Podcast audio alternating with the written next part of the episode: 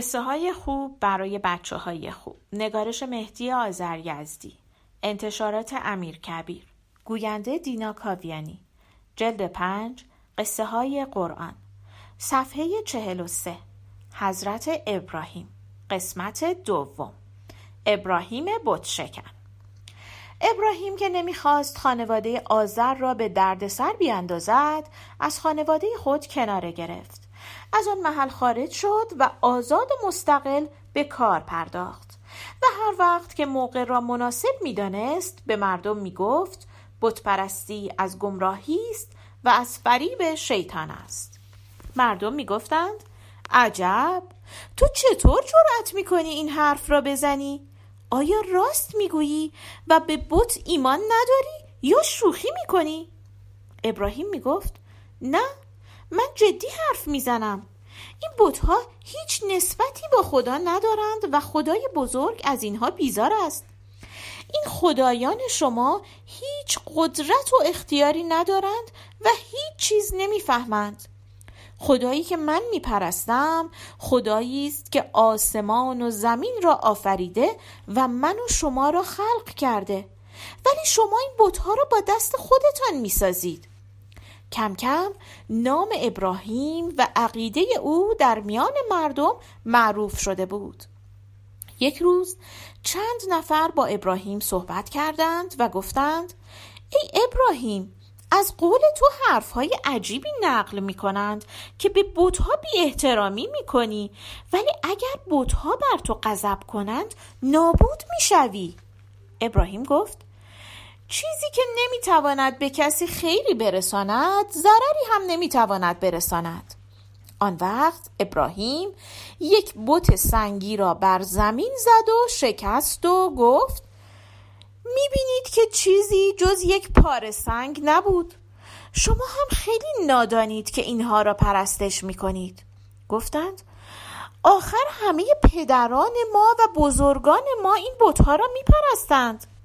ابراهیم گفت یکی با همه فرقی ندارد. همه گمراه بودند و همه اشتباه کردند و همه فریب شیطان را خوردند و من آمدم که مردم را از این نادانی و گمراهی نجات بدهم. باید روزی برسد که همه بتها شکسته شوند و همه مردم خدای یگانه را بپرستند. گفتند خب اگر این خبر به گوش نمرود برسد و اگر کاهن بزرگ بفهمد؟ ابراهیم گفت من از هیچ کس باکی ندارم. خدای بزرگ نگهدار من است و نمرود و کاهن بزرگش و همه بتهای کوچک و بزرگشان هم چیزی نیستند. بعضی از جوانان به حرفهای ابراهیم ایمان پیدا کردند. ولی بعضی دیگر می‌گفتند ابراهیم حرفهای بزرگی می‌زند که ما نمی‌فهمیم. ما می‌دانیم که صدها سال است دین ما و آین ما همین است. چطور ممکن است ابراهیم چیزی را بفهمد که هیچ یک از پدران ما نفهمیدند؟ این بود تا یک روز که عید بزرگ بود. رسم و عادت این شده بود که در روز عید بزرگ تمام شهر به صحرا می رفتند و مراسم جشن سال را برگزار می کردند و جز کسانی که بیمار بودند هیچ کس نبایستی در شهر بماند. آن روز ابراهیم تصمیم بزرگی گرفته بود و وقتی اهل محل داشتند به صحرا می رفتند و می‌خواستند ابراهیم را هم ببرند ابراهیم عذر آورد و گفت حالم خوش نیست باید در شهر بمانم تا حالم به جا بیاید. ابراهیم در خانه ماند و همه مردم رفتند. همین که شهر از مردم خالی شد ابراهیم تبری به دوش گرفت و روانه بتخانه شد. در بتخانه هیچ کس نبود و بتها بر تختها و پایه های مخصوص خود ایستاده بودند. آن روز مردم از روی عقیده‌ای که داشتند چیزهای خوراکی بسیاری در ظرفهای زیبا جلوی بتها گذاشته بودند. آنها عقیده داشتند که این خوراک ها به وسیله بتها نظر کرده می شود و این غذاهای برکت یافته را هر کس بخورد آن سال بیمار نمی شود نصف این خوراک ها را به کاهن های بتخانه می دادند و نصف دیگرش را به خانه می بردند.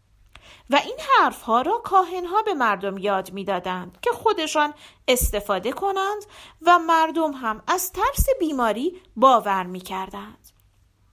ابراهیم وارد بتخانه شد و بتها را و خوراک ها را نگاه کرد و با ریشخند و تحقیر به بتها گفت بفرمایید بخورید پس چرا غذا نمی‌خورید چرا حرف نمی‌زنید آن وقت تبر را به دست گرفت نام خدا را بر زبان جاری کرد و تمام بتها را قطع قطع کرد و بر روی زمین بتخانه ریخت. بعد تبر را روی دوش بت بزرگ گذاشت و آمد بیرون و رفت در خانه خود راحت خوابید. ابراهیم و نمرود روز به پایان رسید و مردم از صحرا برگشتند و به زیارت بتخانه شتافتند. اما همین که وارد بتخانه شدند دیدند تمام بتها شکسته و خرد و خمیر شده و جز بت بزرگ که تبر به دوش دارد دیگر بتی باقی نمانده. شیون و قوقا کردند و کاهن بزرگ گزارش را به عرض نمرود رسانید.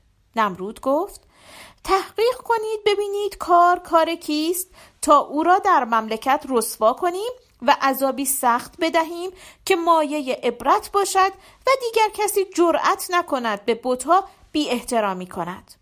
و هیچ کس نمی‌دانست چه شده و چگونه بتها شکسته شدند چند نفر که از مدتها پیش بت شکستن ابراهیم را دیده بودند خبر دادند که شخصی به نام ابراهیم در میان ما هست که به بت عقیده ندارد و این کار باید کار او باشد و دیگر هیچ کس چنین جرأتی ندارد. نمرود دستور داد ابراهیم را دستگیر کنند و دادگاهی بسازند و در حضور مردم او را محاکمه کنند و ابراهیم و هواخواهانش را رسوا کنند.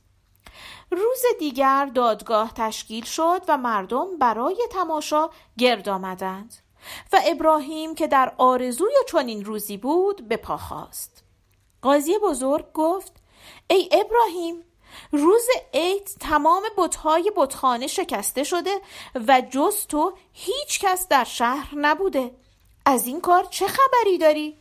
ابراهیم گفت چرا از من می‌پرسید و از خود بتها نمی‌پرسید؟ قاضی گفت بتها شکسته شدند و از آنها نمی‌توان پرسید ابراهیم گفت می‌گویند تبر را بت بزرگ بر دوش داشته ممکن است خود بت بزرگ بر بتها غضب کرده باشد. از او بپرسید تا حقیقت را بگوید. قاضی گفت ای ابراهیم بت از سخن گفتن عاجز است و کوچک و بزرگش فرقی ندارد. از سنگ و چوب که نمی شود بازپرسی کرد. ابراهیم گفت شما می‌گویید بت از سخن گفتن عاجز است و سنگ است و چوب است و خودش را هم نمی‌تواند نگهداری کند. پس چگونه شما این بتهای عاجز و بدبخت را پرستش می‌کنید؟ قاضی گفت ای ابراهیم ما اینجا برای گفت و شنید جمع نشده ایم. ما تو را متهم می‌دانیم. مردم هم نام تو را ابراهیم بتشکن گذاشتند و می‌گویند دشمنی تو با خدایان سابقه دارد. یا باید ثابت کنی که این کار کار تو نیست یا باید برای مجازات آماده باشی. ابراهیم گفت بگذارید توضیح بدهم. می‌گویید مرا متهم می‌دانید من خود را گناهکار نمی‌دانم. می‌گویید مردم مرا بتشکن مینامند من در بند نام نیستم. می‌گویید دشمنی من با خدایان سابقه دارد؟ من با سنگ و چوب دشمنی ندارم.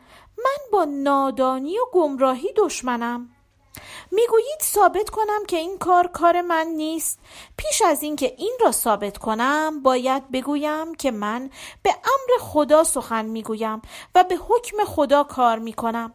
خدایی که من می‌شناسم خدایی است یگانه و توانا که می‌تواند در یک لحظه آسمان و زمین را در هم بپیچد و می‌تواند آسمان ها به زمین های دیگر بیافریند.